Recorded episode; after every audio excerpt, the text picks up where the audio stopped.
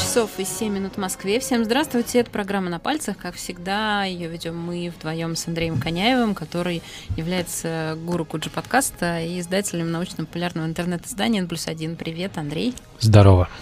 Да, меня зовут Ирина Воробьева, я просто веду эту программу вместе с Андреем, так что тут никаких, собственно, сюрпризов. А, у нас, как всегда, куча классных новостей, истории, сейчас вам все расскажем. А, вы можете смотреть нас трансляции на канале их общества, писать нам туда сообщения, возмущения, под, подсчитывать, сколько раз за этот эфир мы скажем слово «круто» э, или «классно». Вот там уже пишет нам Пол Смит. Всем привет, ставим лайки, чтобы было действительно круто. Согласна. Смотрите, ставите лайк. Все, поехали, поговорим про, э, про бобы. Волшебные бобы. Про бобы. Да, почему-то как-то ну, не получается на полном серьезе сказать, что а сейчас новость про бобы. Как тут само словосочетание про бобы, оно такое. А подожди, а как насчет травоядной тревоги? Травоядная, ну, слушай, травоядная тревога – это просто хорошо. Это да. очень хорошее словосочетание. Это вот тот случай, когда ты можешь гордиться э, сотрудниками N плюс один, которые придумали, ну, идеальный заголовок, где есть и про бобы, и травоядная тревога. Мы на самом деле э, довольно много говорим про растения вот э, в наших э, в наших передачах в очень специальном ключе, да. Мы рассказываем о том, что растения на самом деле, они не просто сами по себе растут, а еще как-то вот к окружающей действительности адаптируются. Например, если вы помните, у нас была замечательная новость, что растения издают звуки, когда они повреждены. А, Нет, не помню. Была у нас новость, что они вот там в каком-то диапазоне можно услышать шум. Это связано с повреждением, его слышно, и в каком-то смысле можно сказать, что растения кричат, когда ты их повредил. С другой стороны, вот у нас в прошлый раз прямо в Блице была новость про растения, которые, как там смешно назывались, а, не, не перепелки как-то, а вот так, вот, а, которые адаптируются к нападению хищников и меняют свой цвет. То есть они становятся менее выразительные для того, чтобы, ну, сохранить себе жизнь. Рябчики. Да? Рябчики. Вот. Я да. помню, что перепелки да. примерно, ну, видишь, у меня да. близко, точно не запомнил, но мы легко восстановили содержимое. Вот. Ты еще по поищи про кричащих потом в перерыве. Я потом в перерыве поищу, да, у нас еще были там может, деревья, которые над э, из-за трупа человека может менять там. Да, про деревья, как чтобы можно было искать. Но это, слушай, про деревья это другое. Это наша другая любимая тема. А про а, как оно называется? Ну, Э, когда изучают э, ну, трупы для того, чтобы раскрыть убийство. Как они, криминалистика. криминалистика вот, да. потому что у нас, если помнишь, была прекрасная история про человека, у которого э, по-моему, в сперме э, полностью заменился, да, да. заменился генотип, генотип да? да? Вот. После пересадки костного мозга. Нет, там не, там не просто была пересадка костного мозга, там была пересадка красного костного мозга, который производит, по-моему, кровяные тельца, и вот у него он, он как раз вот на нем бы тест э, ДНК бы давал такие неоднозначные результаты. Ну, а теперь про бобы. Так вот, на самом деле, к чему мы это говорим? Э, про трупы вспомнили. Есть хорошая песня у Нирваны, называется Something in the Way, и там есть фраза типа It's okay to eat fish because it has no feelings. Типа можно есть рыбу, потому что, ну, что не, нет чувств, не да. чувств. Многие люди, которые решают отказаться от мяса из этических соображений, они как бы придерживаются этой политики, ну, что рыба, она в целом, ну, меньше страдает, наверное.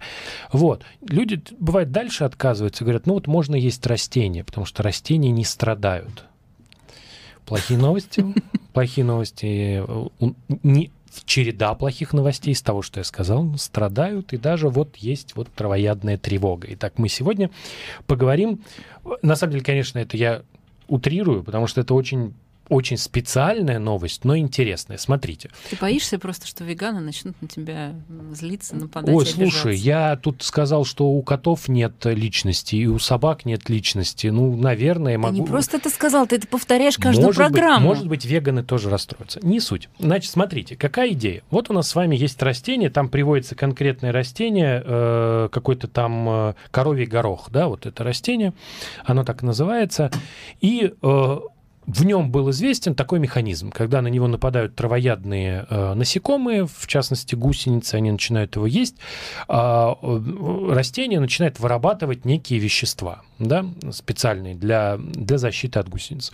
Это очень понятный механизм, хорошо известный. Э, он бывает в более чудовищных формах, например, у некоторых видов помидоров, тома- томатов. Там, когда гусеницы начинают есть, томат становится, э, начинает вырабатывать токсины, и в результате гусеницы начинают есть друг друга вместо того, чтобы есть томат. Такая, так, ну, то есть как бы растение способствует каннибализму среди гусениц. Вот. То есть это еще не очень страшно. Здесь ничего такого не происходит. Томат. Ну, вы должны понимать, да, то есть еще Томат растения и мстить могут. То есть вы когда в следующий раз... Мстить? Е- ну, как, ну, это что, не месть? Гусеницы напали на томат. Томат вырабатывает э, токсины, чтобы гусеницы ели друг друга, да? Прям фильм М, Я, М Найт Шьямалана какой-то, знаешь? Вот. Люди едят помидоры, а потом люди едят людей. Вот.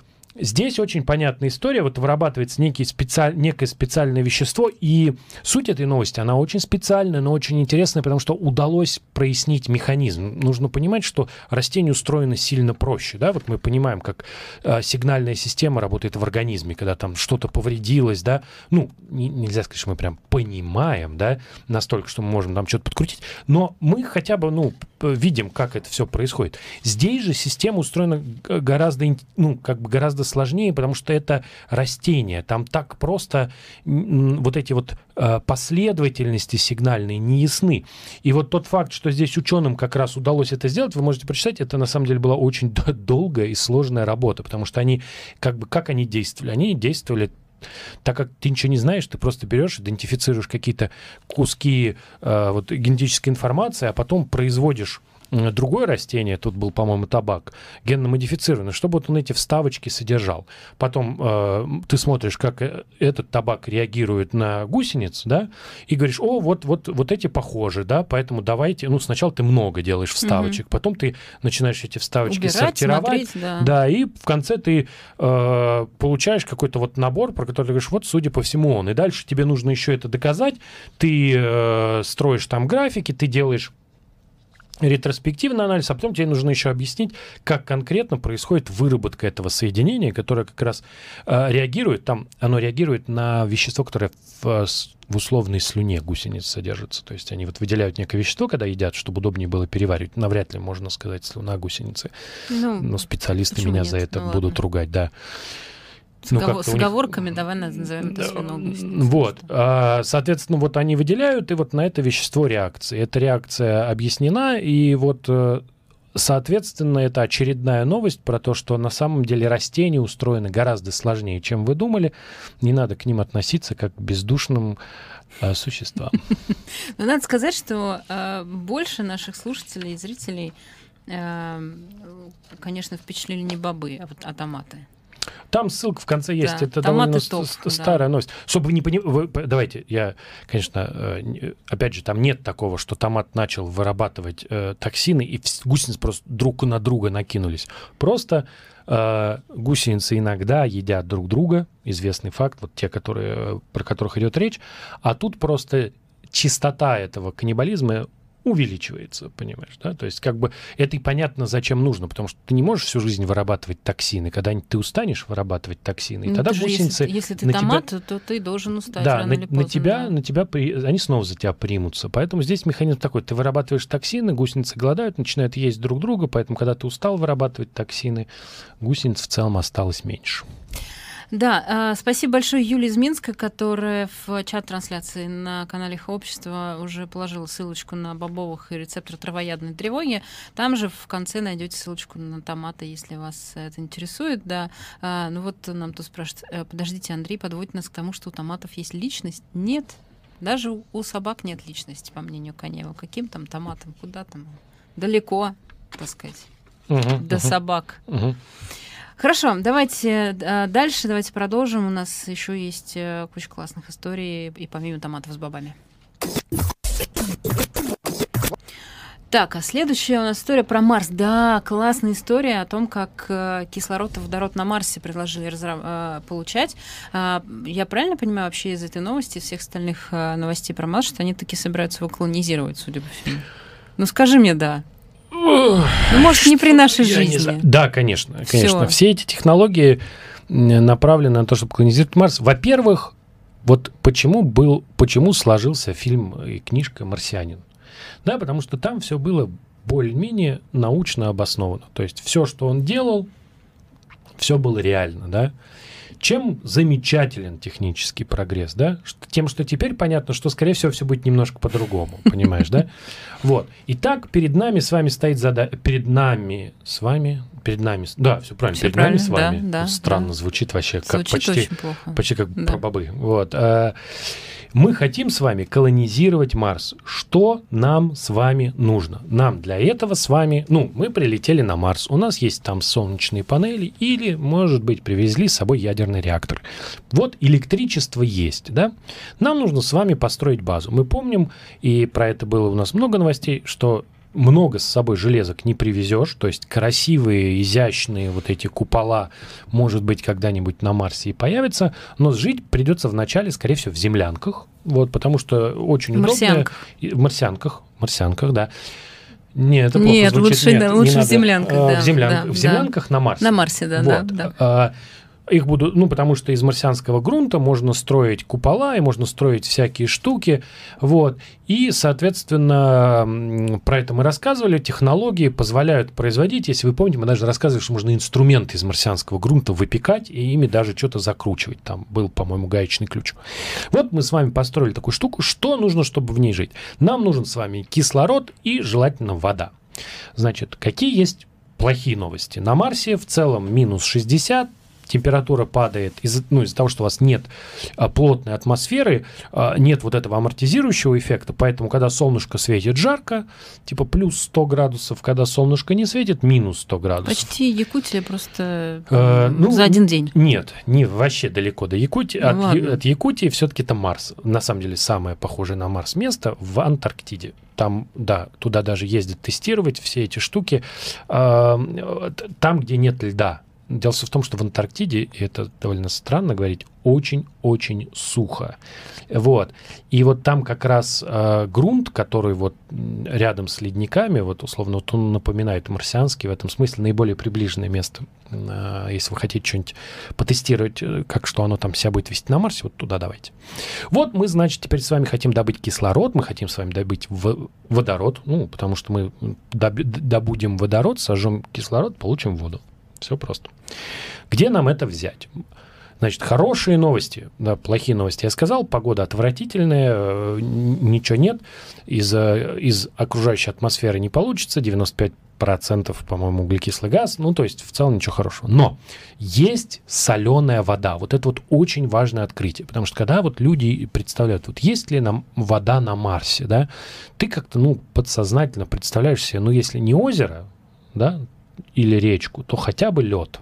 Ну, какую-то похоже на воду, да. Да, вот что-то такое, ты как-то вот оно вот в голове, вот, по крайней мере, у меня так, да. Но вот жи- жизнь говорит, что варианты гораздо разнообразнее. Например, рассказываю, что в марсианском реголите есть вода, которая просто застрявшие молекулы воды там вот пачками тусят, и они вот выр- вырываются, и это непонятно. Из реголита потенциально можно добывать воду М- мало, меньше, чем в пустыне Сахара, если вы помните, в несколько, по-моему, десятков раз.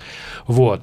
А, или даже в сто раз там. Ну, понятно, да, то есть это довольно сухое место, но в целом она там есть. И вот здесь тоже люди только в 2010-х, то есть это был 2015-2017, поняли, как вода выглядит на Марсе. А выглядит она как очень сильно соленый раствор.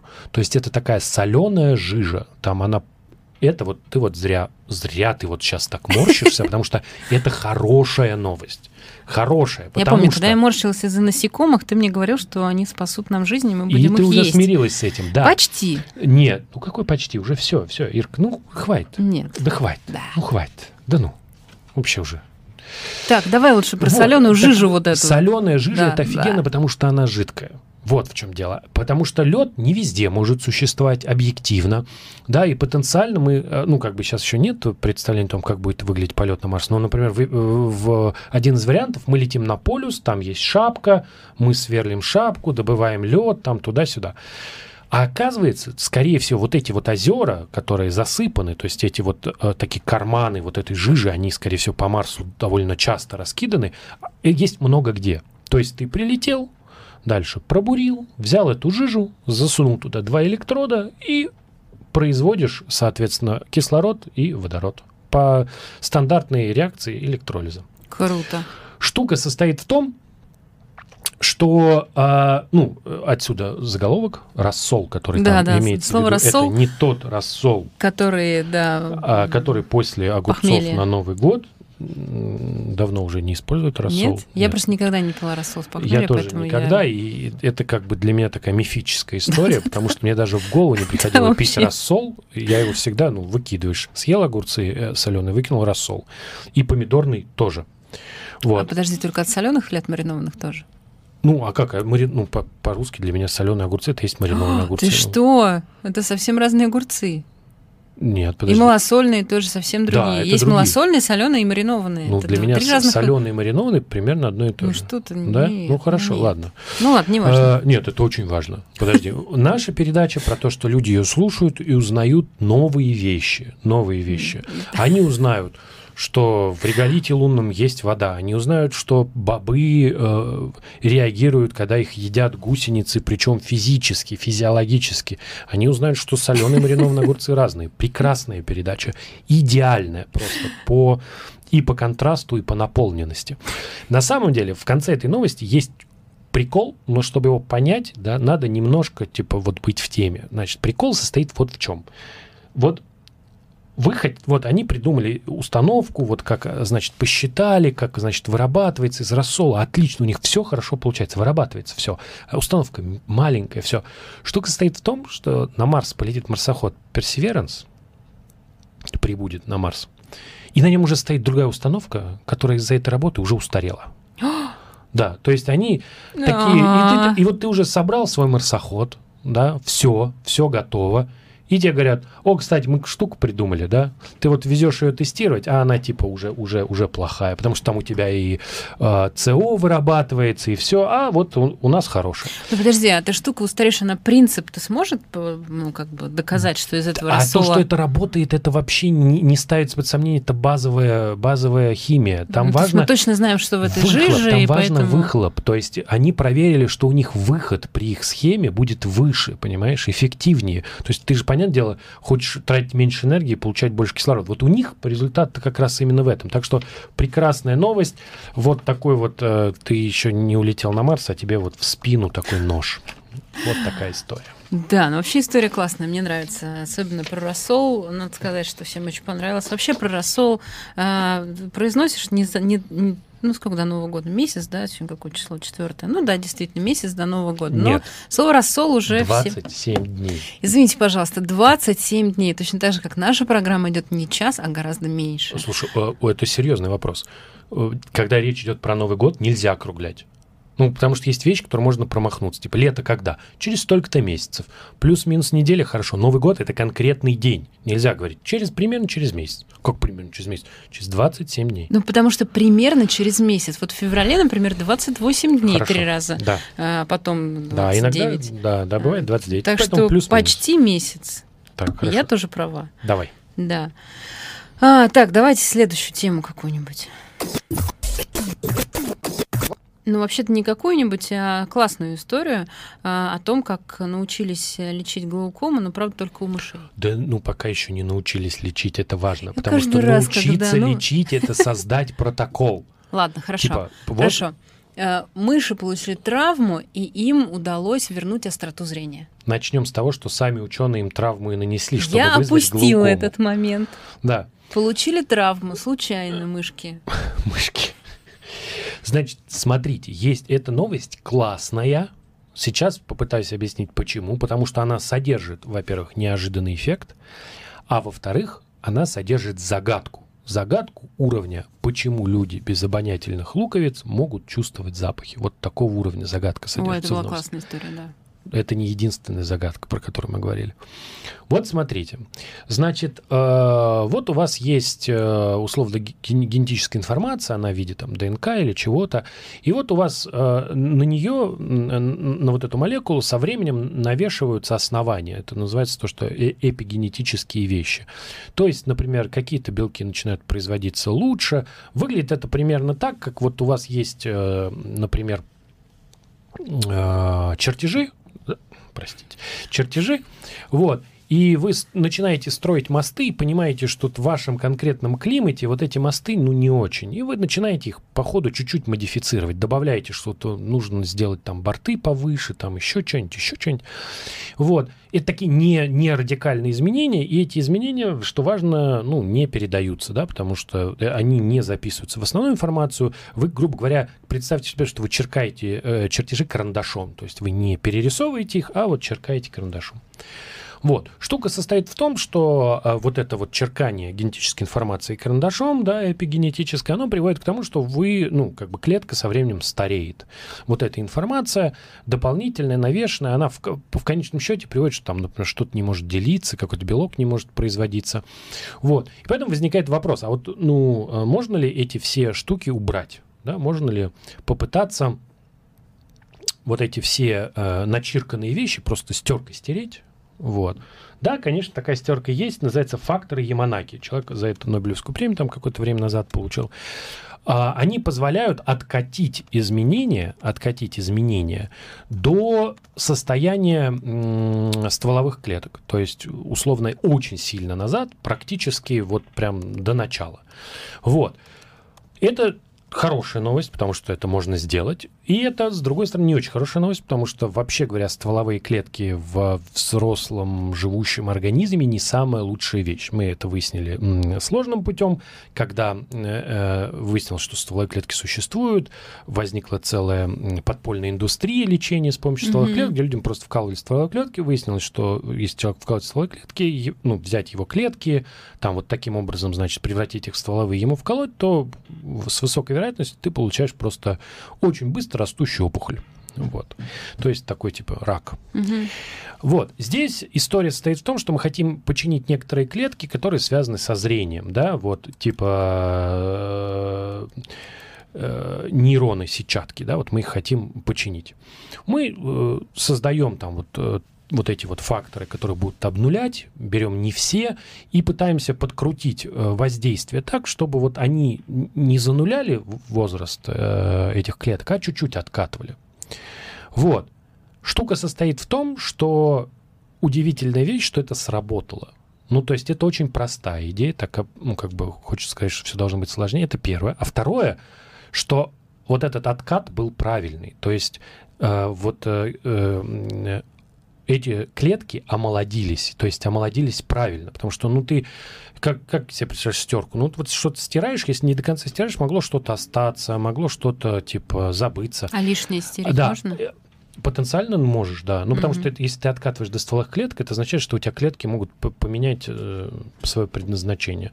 Вот. Штука состоит в том, что здесь удалось э, вот эту вещь э, откатить до ну, молодого, а почему клетка помнит, да, как, как выглядит механизм того, что при откате она, э, ну, вот эта вот э, ДНК будет иметь правильный вид, да, вот эти как хромосомы на самом деле, вот, вообще непонятно, как так происходит. Вот, нет механизма. И сами ученые не могут объяснить. Вот такая штука. Вот это вот ты зачем в конце сказал? Я уже хотела порадоваться и сказать, что скоро же уже и на людях начнут откатывать. Нет. И наконец-то уже.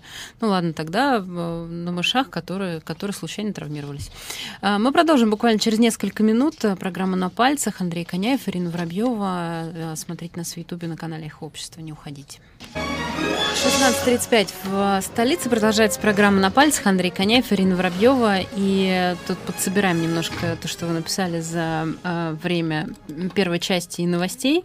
Э, и вот мы как-то так с Андреем не придумали, как называть землянки на Марсе. На Марсе получилось как-то не очень. Да, мы потому что мы сказали марсианки. Да. Но это же а, неправильно, конечно. Неправильно сказали, да. Потому что это землянки. Будут. Землянка. А вот Аня нам прислала, что жить надо в марсианках. Землянка, марсианка. Все Да, правильно. марсианка. Да. Хорошо. В общем, да. люди будут жить в марсианках и добывать э, кислород из жижи.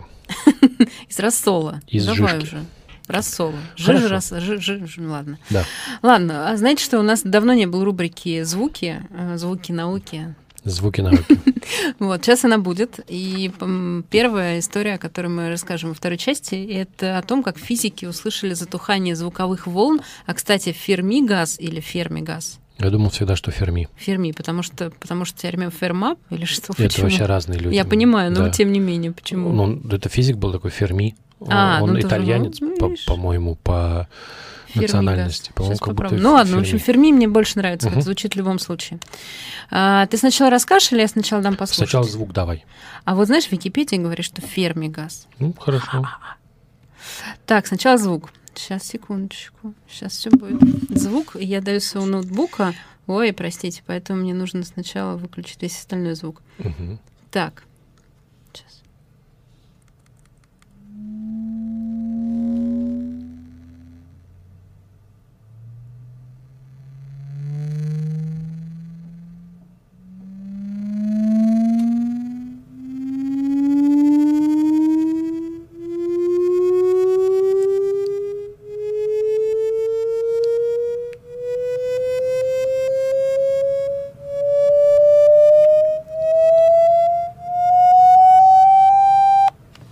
Я надеюсь, этот звук не запустит никакой там где-нибудь что-нибудь. Знаешь, как в фильмах бывает случайно? Нет, не знаю.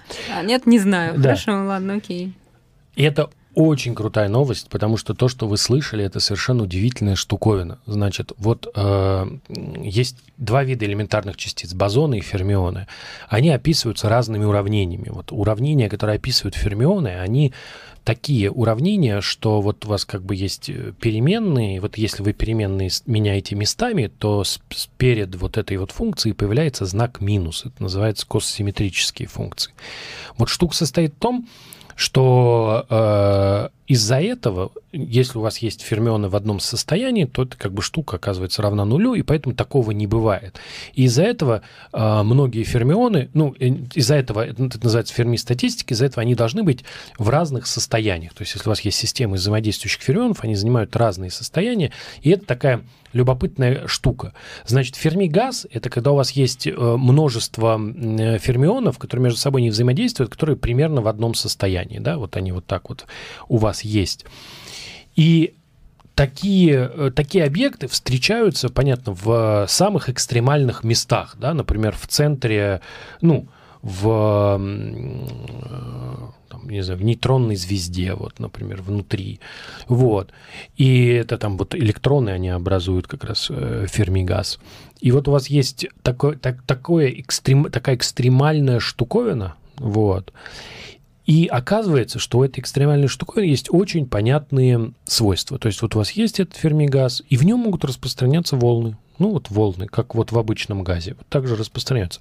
Понятное дело, что когда ты изучаешь какое-нибудь свойство вот этой вот нейтронной звезды, э, эти волны имеют совсем другую важность. Да? Например, э, ну как бы считается, что, э, например, колебания звезд – вот внутренние волны в них возникают, вот нейтронных, оно как раз влияет на стабильность квазаров. Поэтому у нас есть, вот, ну, у нас есть нейтронные звезды, которые, грубо говоря, стабильно вращаются, а есть, в которых регулярно происходят звездотрясения.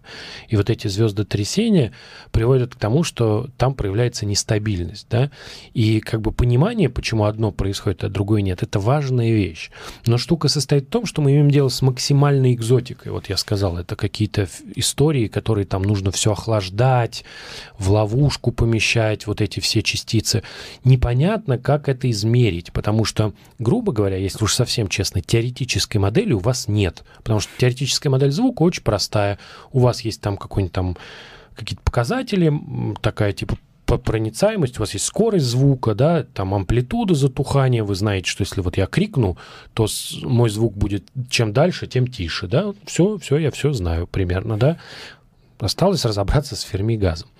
Здесь была построена удивительная установка, да, где вот эти колебания создавались с помощью колебаний ловушки, то есть эти частицы находились в ловушке.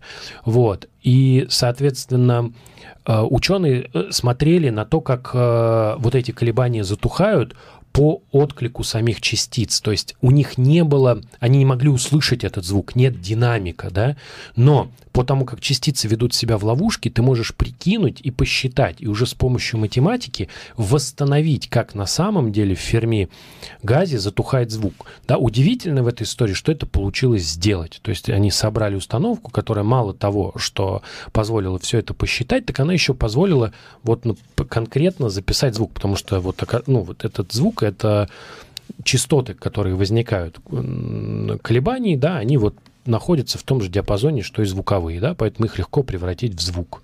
Вот. Ну, так же, как помнишь, у нас были гравитационные волны. Они тоже, э, гравитационные волны, которые приходят на Землю, они примерно в той же частоте, что и звук. Поэтому ты берешь вот эту график гравитационной волны, превращаешь его в звук и слышишь. У нас был даже звук, да. да. Вот здесь та же самая история. То есть этот звук можно услышать, при том, что вы понимаете, что как бы ну, никакого динамика нет, нет возможности засунуть туда микрофон и посчитать. То есть это делается обходным образом. Ты вот это, за всем этим следишь, и потом с помощью математики восстанавливаешь звук. Вот так. Это же очень круто. Мы с помощью математики можем услышать звук, который потенциально вот так, наверное, звучит. Внутри, такой звук происходит внутри где-нибудь там нейтронной звезды. Ну да, то есть надо еще раз сказать, что это не записанный звук, это смоделированный звук. Да.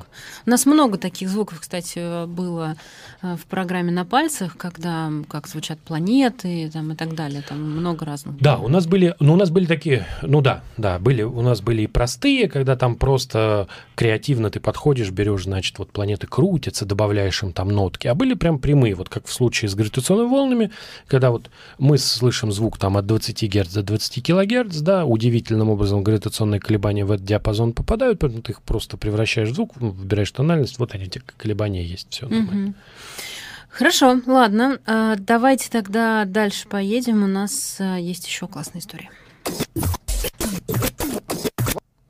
А, мне кажется, это надо тоже это отдельную какую-то рубрику заводить по поводу нашей следующей новости, потому что периодически мы рассказываем, что там те или иные чувства, эмоции или наши действия, как они видны в головном мозге.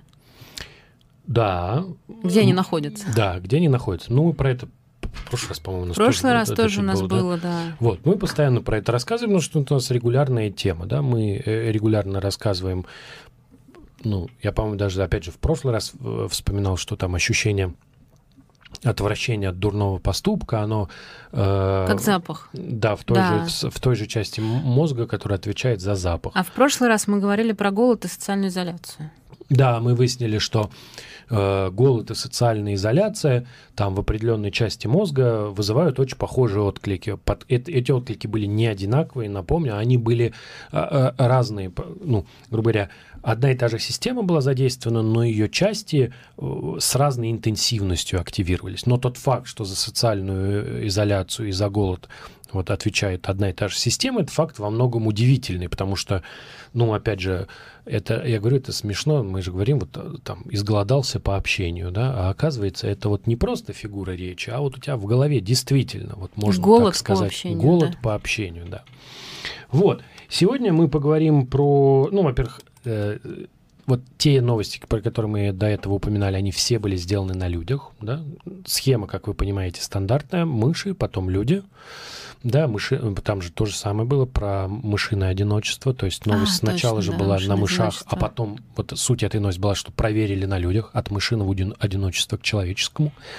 Вот, здесь то же самое. Здесь, значит, удалось идентифицировать, да, это суть новости, там вы можете прочитать, где конкретно, но удалось идентифицировать места, да, которые ответственны за терпение. Вот, э, за терпение у мышей Забавно, забавно, что там оказалось, что есть два региона, которые ответственны за разный вид терпения. Значит, сетап эксперимента стандартный, да, мышь нажимает э, носом на что-то, ей выпадает награда. Но награда выпадает не сразу, да, а там был эксперимент, где она выпадает с какой-то задержкой или со случайной задержкой, mm-hmm. да, то есть ты не знаешь, сколько ждать. Вот. Или она нажимает и не выпадает, да, вот. И, соответственно, мы понимаем, что вот если мышь нажала и ждет, то она, значит, ждет. Она у нее проявляет терпение, ну, да. ждет, когда упадет еда. Оказалось, и это забавно, что вот мы видим, что один мозг отвечает за терпение, и его активность связана с временем, то есть вот эта часть мозга она особым образом реагировала, когда вот это вот нужно было подождать 5 секунд, 7 mm-hmm. секунд там или больше. Вот. И там как раз вы должны понимать, что это крутой эксперимент не только потому, что эту часть мозга удалось идентифицировать, удалось показать, что это именно она стимулируя ее, то есть там, как обычно, стандартный набор генно-модифицированной мыши, у них там э, встроен белок, который отзывается на свет, им вживляют электроды, подсвечивают, это индуцирует вот выработку определенных веществ. Да, это стандартная история, не то, что ты так на меня смотришь, вообще, это типа подготовка к эксперименту, это даже не эксперимент. Вот, обычная история. Соответственно, Ладно. ну, так у нас все-все-все такие истории. Вот. Э, круто, что оказалась вторая половина, которая вообще отвечает на очень простой вопрос. Вот мы знаем, что мы ждем или не знаем. То есть, грубо говоря, у тебя есть кусок мозга, который говорит, ну, вот здесь еда выпадает, да, поэтому надо подождать. Ну, она должна выпасть. Ну, мы же нажали кнопку. Да, то есть да. это вот разные терпения, понимаешь? Терпение, когда ты такой вот 5 секунд, 10 Да-да-да-да-да, секунд, давай, или давай, такой давай, типа, давай. не, ну, будет, ясно. Вот одно такое типа спокойное терпение, и ты такой... А другое типа, скорее нетерпение, но тем не скорее, менее, да, ну, да. По-русски, да, хочешь сказать, это как раз Ждёт с нетерпение нетерпением, да. называется, да. То есть ты как бы ждешь, но ты не то, что такой типа, да будет нормально. Вот. И, э, соответственно, утверждается, что мозг, по крайней мере, мышей, он э, принимает, ну, получает информацию от обоих, комбинирует по каким-то там правилам, наверное, и, значит, принимает решение. Но суть состоит в том, что вот оказалось, что два вида терпения, терпение с нетерпением, такой чил терпение, вот, ну, связанные со временем, они вот э, работают в... э, Судя по всему, там есть разные немножко системы, вот так. Они в двух разных частях. Ну, в двух разных. Ну, это как бы все одна большая система, но они различимы. То есть это вот... Мы пока, я говорю, не настолько хорошо можем э, вот мозг разобрать на части, чтобы тебе прям сказать конкретно, вот, что вот этот кусочек за это отвечает. Слишком у нас пока маленькое Мгм. разрешение. Но уже понятно, что это разные штуки. Круто. А, так, все, у нас есть еще, еще, еще одна, одна, одна Давайте, новость. очень да, крутая да, новость, да. без нее нельзя. Да, хищники э, предпочли ярко окрашенных пластилиновых анолизов. У тебя просто не видно это, а меня видно, что в, Э, в нижней части картинки красная там. Да, всё. я помню, а, я эту картинку уже видел. Значит, смотрите, какая, Профессия. да, какая история. Нет, сначала. М, Сначала история очень понятная. Мы на самом деле, вот у нас есть с вами животное, мы хотим, самец, он хочет привлекать самку, поэтому он очень круто выглядит, да, мы объясняли, что там вот есть разные стратегии, типа можно вкладываться в внешний вид, можно вкладываться в брутальность, условно отращивая себе эти, это все требует разных вещей, вот э, какие-то стратегии предпочтительные, какие нет, ну вот, а теперь представим, что вы какой-то вот птица, и вы очень заметная птица, то есть все э, самки ваши, но проблема состоит в том, что, ну, соответственно, все хищники тебя тоже очень хорошо видят. Поэтому возникает вопрос, ну, типа, чаще на пижонов нападают или не чаще, да? То есть вообще пижоны, они как в дикой э, природе. Нетривиальный вопрос, потому что утвер- доказательств не было. Почему? Тут работает, как это обычно бывает, один аргумент и второй аргумент. Один, понятно, лучше видно, наверное, на него надо напасть. С другой стороны, традиционно, вот, э, типа, более яркий, значит, более лучший, да? И, значит, если он ну, такой так круто выглядит, может, он и отпор круто даст. М-м. Знаешь, то есть, если ты нападаешь, ну, на, чел- э, на животное, которое типа такое все скромное, забитое, ну, оно там, ты его, наверное, съешь. А тут такой весь борзый, да, вдруг он, ну, не знаю, что-нибудь тебе сделает. Вообще с людьми так тоже работает. С людьми так тоже работает, да? Вот, э, поэтому, типа, хочешь ты связываться с э, человеком на «Жигулях» или с человеком на «Ламборджини», да? Вот такой вопрос примерно. Профессия. Значит, мы с вами много знаем крутых профессий, да? Сходу сразу мы можем вспомнить людей, которые в желтых сапогах пугали лягушек. Да. Мы с вами можем вспомнить людей, которые одни заставляли крабов, ну, э, или улиток, о, или этих, э, м, ох, к пиву их, как они очень вкусные. Кальмары? Нет, вот э, такие с хвостами. Я просто пиво не пью, прости, раки. креветки. Креветки, спасибо. Вот, одни заставляли то ли креветок, то ли раков щелкать, а других слушали. Крабы, помнишь? крабы. Вот крабы были, там да. были, да? Не креветки. Вот, А крабы. еще закрашивали глаза палочками. Закрашивали глаза гусеницам. Теперь у нас есть еще одна профессия. Это очень творческая профессия. Для эксперимента нужно было слепить несколько сотен пластилиновых аналисов. Натурально. И нужно было лепить их хорошо. Одни должны были быть яркие, другие нет. И это была основная часть эксперимента. То есть их натурально расставляли и смотрели повреждения, да, что вот, ну, при, при этом унесенные анализы не считались, мало ли, может, его плохо прилепил, он отвалился. Нужно было вот те, которые выжили в результате эксперимента. И оказалось, что да, да, что вот анализы, которые вот красиво были слеплены, ярко, да, они более часто атакуются хищниками, а те, которые не были слеплены ярко, не атакуются. Мне кажется, это очень крутая профессия. Да, очень. это правда очень Лепить круто. плас- пластилиновых э, анализов ради науки. Да. А, И раскрашивать.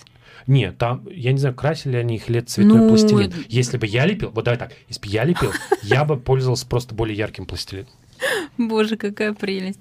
Надо будет попробовать.